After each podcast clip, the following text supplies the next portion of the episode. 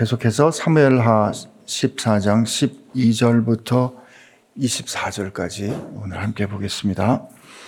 여인이 이르되 청하건대 당신의 여정을 용납하여 한 말씀을 내 주 왕께 여쭙게 하옵소서 하니 그가 이르되 말하라 하니라. 여인이 이르되 그러면 어찌하여 왕께서 하나님의 백성에게 대하여 이 같은 생각을 하셨나이까? 이 말씀을 하심으로 왕께서 죄 있는 사람 같이 되심은 그 내쫓긴 자를 왕께서 집으로 돌아오게 하지 아니하심이니이다. 우리는 필경 죽으리니 땅에 쏟아진 물을 다시 담지 못함 같을 것이오나 하나님은 생명을 빼앗지 아니하시고 방책을 베푸사 내쫓긴 자가 하나님께 버린 자가 되지 아니하게 하시니이다. 이제 내가 와서 내 주 왕께 이 말씀을 여쭙는 것은 백성들이 나를 두렵게 하므로 당신의 여종이 스스로 말하기를 내가 왕께 여쭈오면 혹시 종이 청하는 것을 왕께서 시행하실 것이라 왕께서 들으시고 나와 내 아들을 함께 하나님의 기업에서 끊을 자의 손으로부터 주의 종을 구원하시리라 함이니이다. 당신의 여종이 또 스스로 말하기를 내 주 왕의 말씀이 나의 위로가 되기를 원하나이다 하셨사오니 이는 내 주 왕께서 하나님의 사자같이 선과 악을 분간하시니이다. 원하건대 왕의 하나님 여호와께서 왕과 같이 계시옵소서. 왕이 그 여인에게 대답하여 이르되 바라노니 내가 내게 묻는 것을 내게 숨기지 말라. 여인이 이르되 내 주 왕은 말씀하옵소서. 왕이 이르되 이 모든 일에 요압이 너와 함께 하였느냐 하니 여인이 대답하여 이르되 내 주 왕의 살아계심을 두고 맹세하옵나니 내 주 왕의 말씀을 좌로나 우로나 옮길 자가 없으리이다. 왕의 종 요압이 내게 명령하였고 그가 이 모든 말을 왕의 여종의 입에 넣어 주었사오니 이는 왕의 종 요압이 이 일의 형편을 바꾸려 하여 이렇게 함이니이다. 내주 왕의 지혜는 하나님의 사자의 지혜와 같아서 땅에 있는 일을 다 아시나이다 하니라. 왕이 요압에게 이르되 내가 이 일을 허락하였으니 가서 청년 압살롬을 데려오라 하니라. 요압이 땅에 엎드려 절하고 왕을 위하여 복을 빌고 요압이 이르되 내 주 왕이여 종의 구함을 왕이 허락하시니 종이 왕 앞에서 은혜 입은 줄을 오늘 아나이다 하고 요압이 일어나 그슬로 가서 압살롬을 데리고 예루살렘으로 오니 왕이 이르되 그를 그의 집으로 물러가게 하여 내 얼굴을 볼 수 없게 하라 하매 압살롬이 자기 집으로 돌아가고 왕의 얼굴을 보지 못하니라 아멘. 우리 어, 그런 말 합니다. 그 사람 참 귀가 얇아. 어떤 뜻입니까? 잘 듣는다는 뜻입니까? 잘 못 듣는다는 뜻입니까? 아, 대답 안 하기로 작정하셨어요. 오늘 휴일인데 좀 천천히 길게 해볼까요? 어, 귀가 얇다는 말은 듣고 반응하는 것은 즉각적인 사람입니다. 그런데 잘 못 듣는 거죠. 듣고 싶은 말만 듣고, 기분 좋은 말만 듣고, 아픈 말, 도움이 되는 말, 살리는 말, 잘 안 듣는 사람, 잘 못 듣는 사람. 우리 뭐라 그럽니까?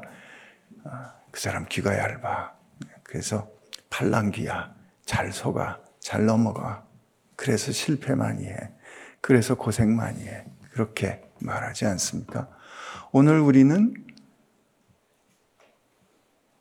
여인의 말을 듣는 다윗의 모습을 봅니다. 그리고 우리 인생에 잘 듣는 것이 무엇인가 하는 것을 오늘 배우게 됩니다.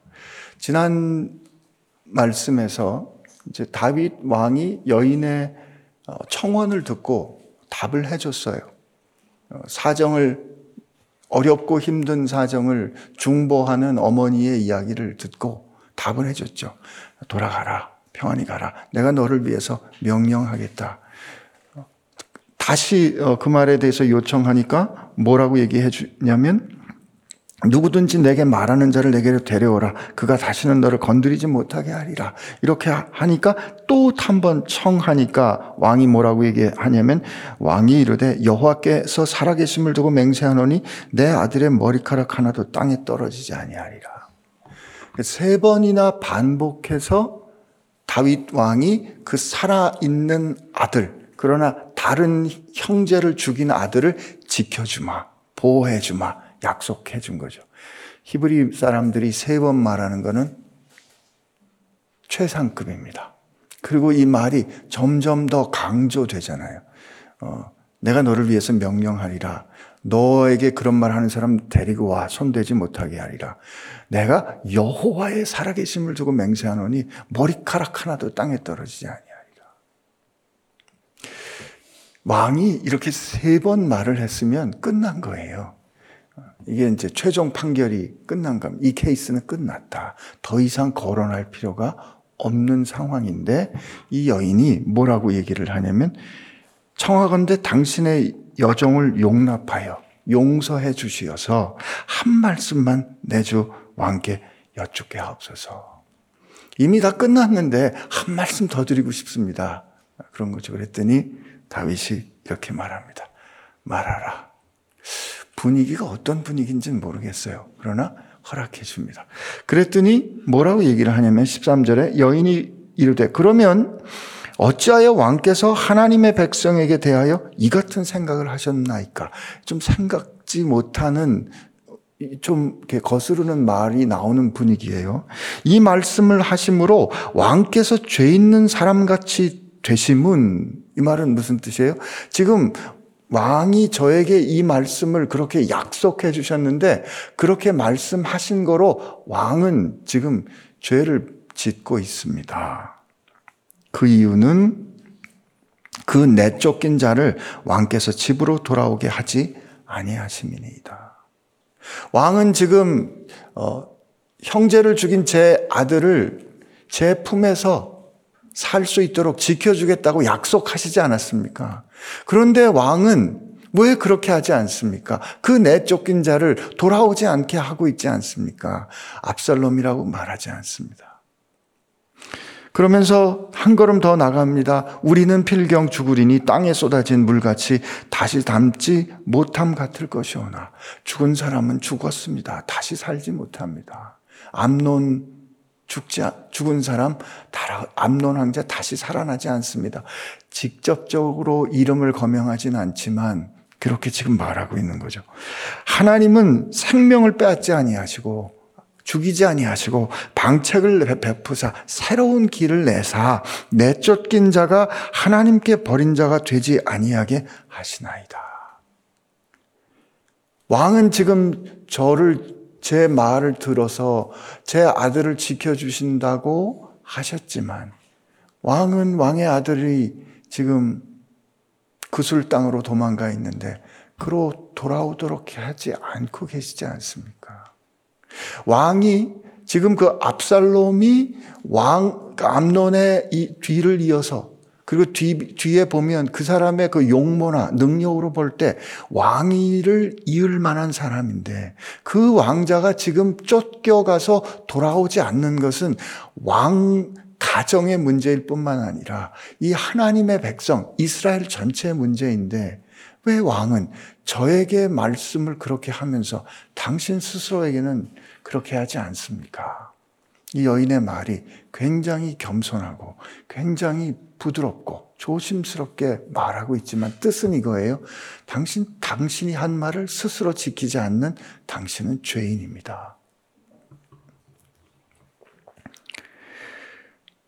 그리고 이 여인이 지혜로운 거는 바로 자기 케이스로 다시 돌아옵니다. 15절에 이, 이 13절, 14절에 압살롬이라는 이름도 안 꺼내고 암론이라는 이름도 부르지 않았지만 누구 얘기하는지 듣는 사람은 금방 알아듣도록 얘기해 놓고 다시 자기 얘기로 돌아옵니다. 그러면서 15절에 이제 내가 와서 내 주 왕께 이 말씀을 여쭙는 것은 백성들이 나를 두렵게 하므로 당신의 여정이 스스로 말하기를 내가 왕께 여쭈면 혹시 종이 청하는 것을 왕께서 시행하실 거, 들어주실 거다.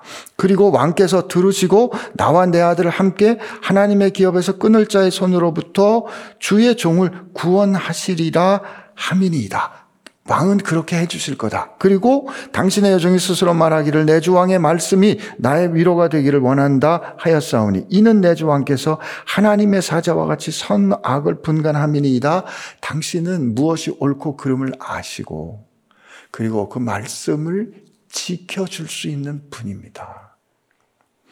왜냐하면 왕의 말씀이 나의 위로가 된다는 말은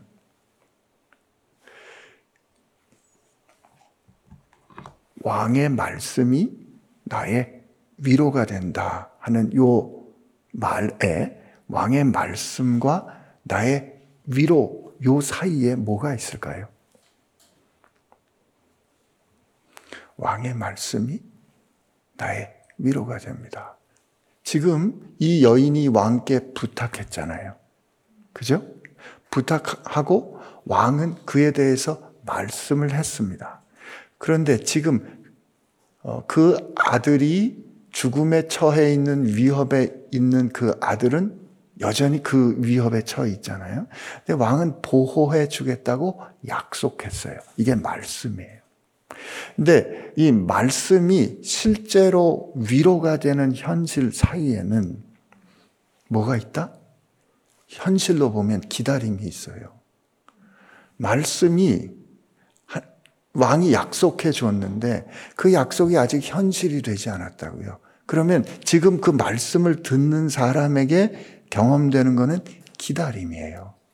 근데 그 기다림이 어떻게 위로가 될 수 있냐면 그 말씀을 뭐 할 때? 믿을 때 위로가 되는 거예요. 근데 말씀이 위로가 되는 이 상황에 믿음이 있어야 되는데 이게 진짜 위로가 되려면 이 믿는 그 내 믿음이 믿을 만한 사람, 믿을 만한 존재를 믿을 때 그럴 때 비로소 이 말씀이 내게 참 위로가 되는 거죠. 그러니까 이 여인이 뭐라고 말하냐면 왕은 그 말씀이 선과 악을 구별하는 하나님의 사자와 같은 분이고 그리고 하나님의 하시는 말씀처럼 그 말씀을 지키실 수 있는 분입니다. 라고 말하는 그러면서 여인이 지혜롭게 왕에게 하는 말을 하나님이 당신과 함께 하시길 바랍니다 하는 축복으로 끝냅니다. 원하건대 왕의 하나님 여호와께서 왕과 같이 계시옵소서. 축복인데요. 이 축복이 또 상당히 어마무시한 축복이에요. 당신 지금 그렇게 말하지 않았습니까? 그런데 그 말하는 그 말은 당신과 함께 하시는 하나님 앞에서 하신 말씀입니다. 가볍게 여기지 마십시오. 그런 당부의 말이기도 합니다. 여인이 다윗에게 이렇게 말하니까 이제 18절에 보니까 왕이 그 여인에게 대답하여 이르되 바라노니 이 왕이 이제 거꾸로 야 내가 부탁이 하나 있다 거꾸로 말하는 거예요. 바라노니 내가 내게 묻는 것을 어, 숨기지 말라. 그랬더니 여인이 허락을 해줘요. 물론 말은 공손하죠. 여인이 이르되 내 주 왕은 말씀하옵소서. 처음에 시작할 때는 내가 왕께 드릴 말씀이 있습니다. 그랬더니 말하라. 근데 그 얘기를 쭉 듣고 난 다음에 다윗이 뭐라 그래? 내가 너한테 그럼 하나 묻고 싶다. 너는 숨기지 말고 대답해줘. 말씀하옵소서. 부탁하는 사람과 그 부탁을 들어주는 그 입장이 바뀌었죠. 그죠? 그러면서 뭐라고 얘기하냐면 왕이 이르되 이 모든 일에 요압이 너와 함께 하였느냐? 이거 요압이 시켰더냐? 저는 다윗이 잘 듣는 사람이라 생각합니다. 다윗이 바세바에게 어, 바세바를 범하고 우리아의 아내를 어, 취한 다음에 그 일을 숨기려고 우리 아내가 임신하니까 그 사실을 숨기려고 우리아를 불러서 동침을 시키려고 했는데 우리 충성된 우리아가 아내 곁에 가지 않으니까 어떻게 합니까? 요압에게 편지를 써서 그를 죽이잖아요. 그 일을 그렇게 어, 취하고 난 다음에 됐다 이제 전쟁터에 가서 사람이 죽을 수 있지. 그리고 나서 남편이 죽었으니 이제 자기 아내로 취하는 그 일을 했을 때 나단 선지자가 와서 어떤 얘기를 한 부자가 있는데 그에게 양이 많았는데도 불구하고 그 부자가 자기에게 온 친구를 대접하려고 한 가난한 사람이 어린 양 새끼 하나를 자기 딸처럼 키웠는데 그걸 뺏어서 자기 손님을 대접했습니다. 그랬더니 다윗이 듣고 다윗이 듣고 화를 내죠. 내가 그를 벌하리라. 그랬을 때 뭐라 그럽니까? 그 사람이 바로 당신입니다. 그 말할 때 다윗은 어떻게 합니까? 즉각적으로 회개합니다.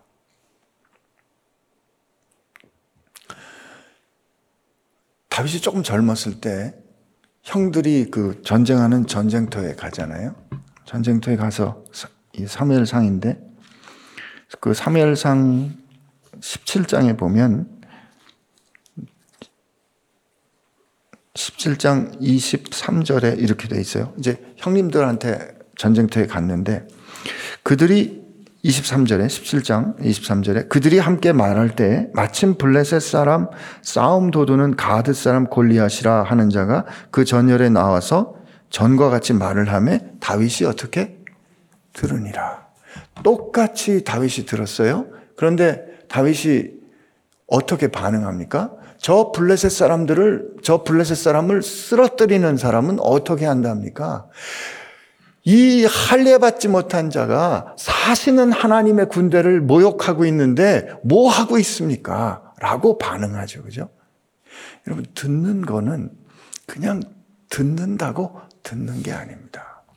듣고 제대로 반응할 때 잘 듣는 겁니다.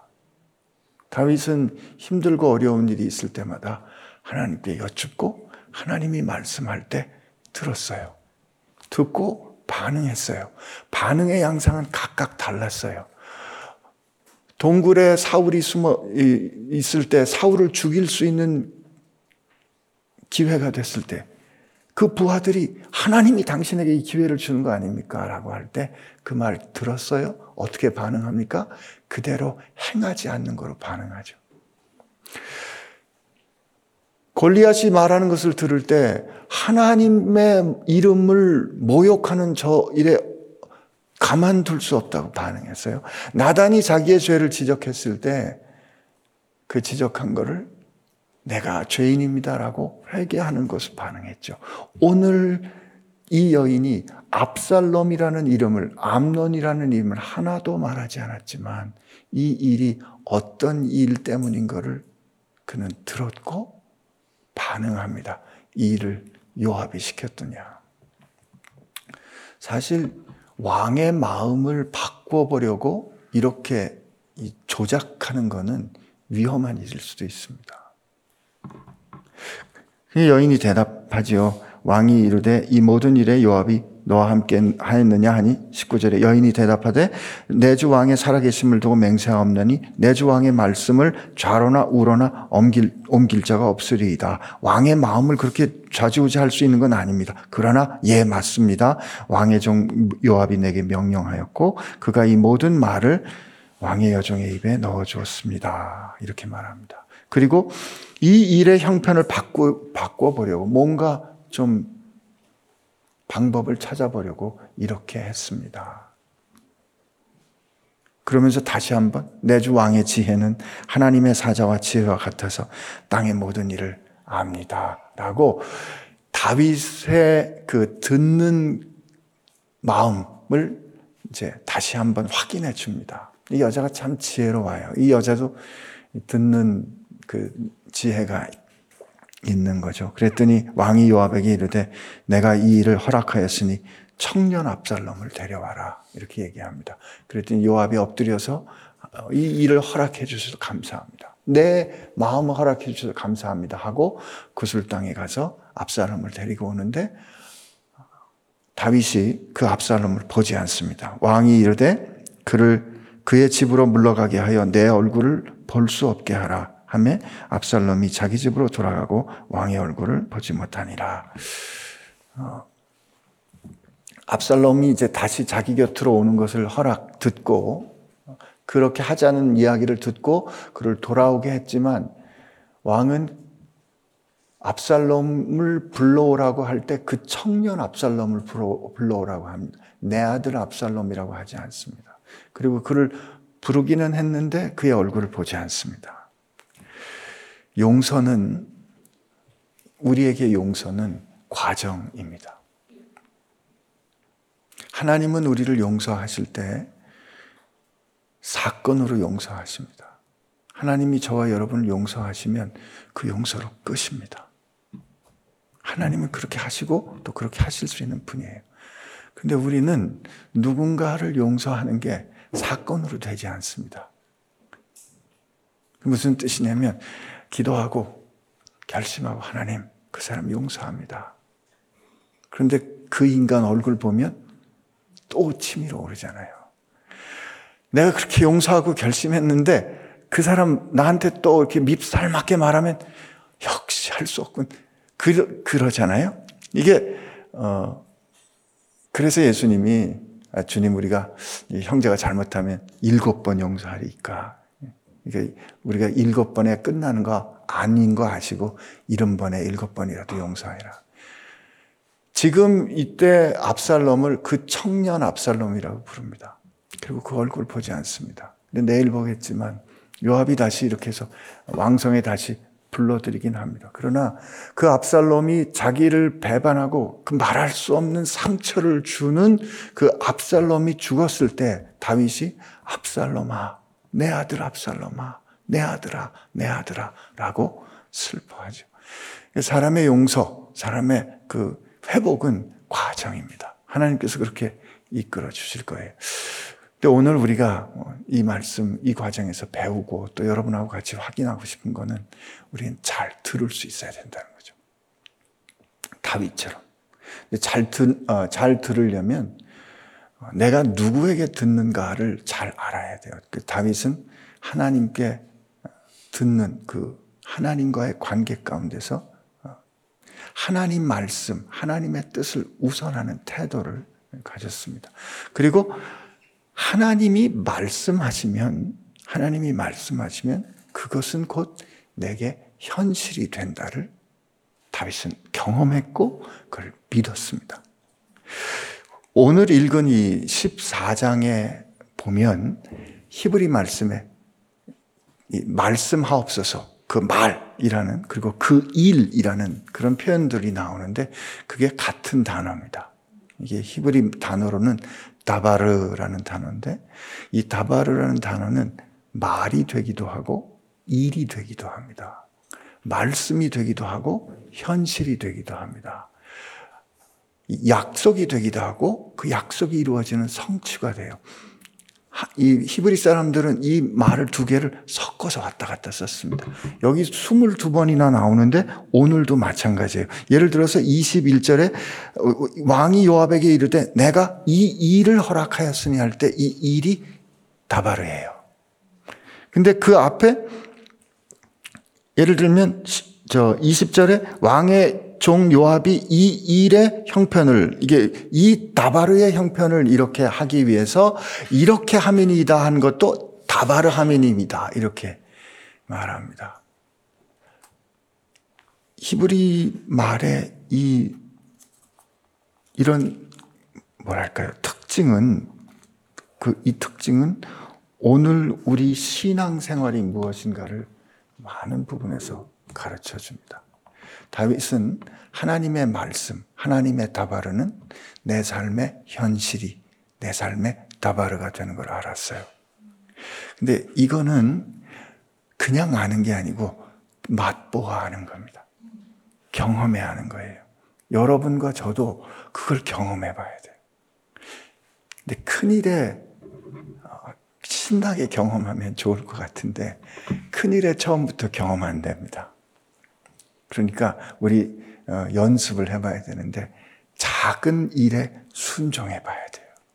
작은 일에 순종하고 그 작은 일에 순종한 그 다바르가 너무도 신나는 일이 쌓이면 그렇게 행하시는 누구를 믿을 수 있다?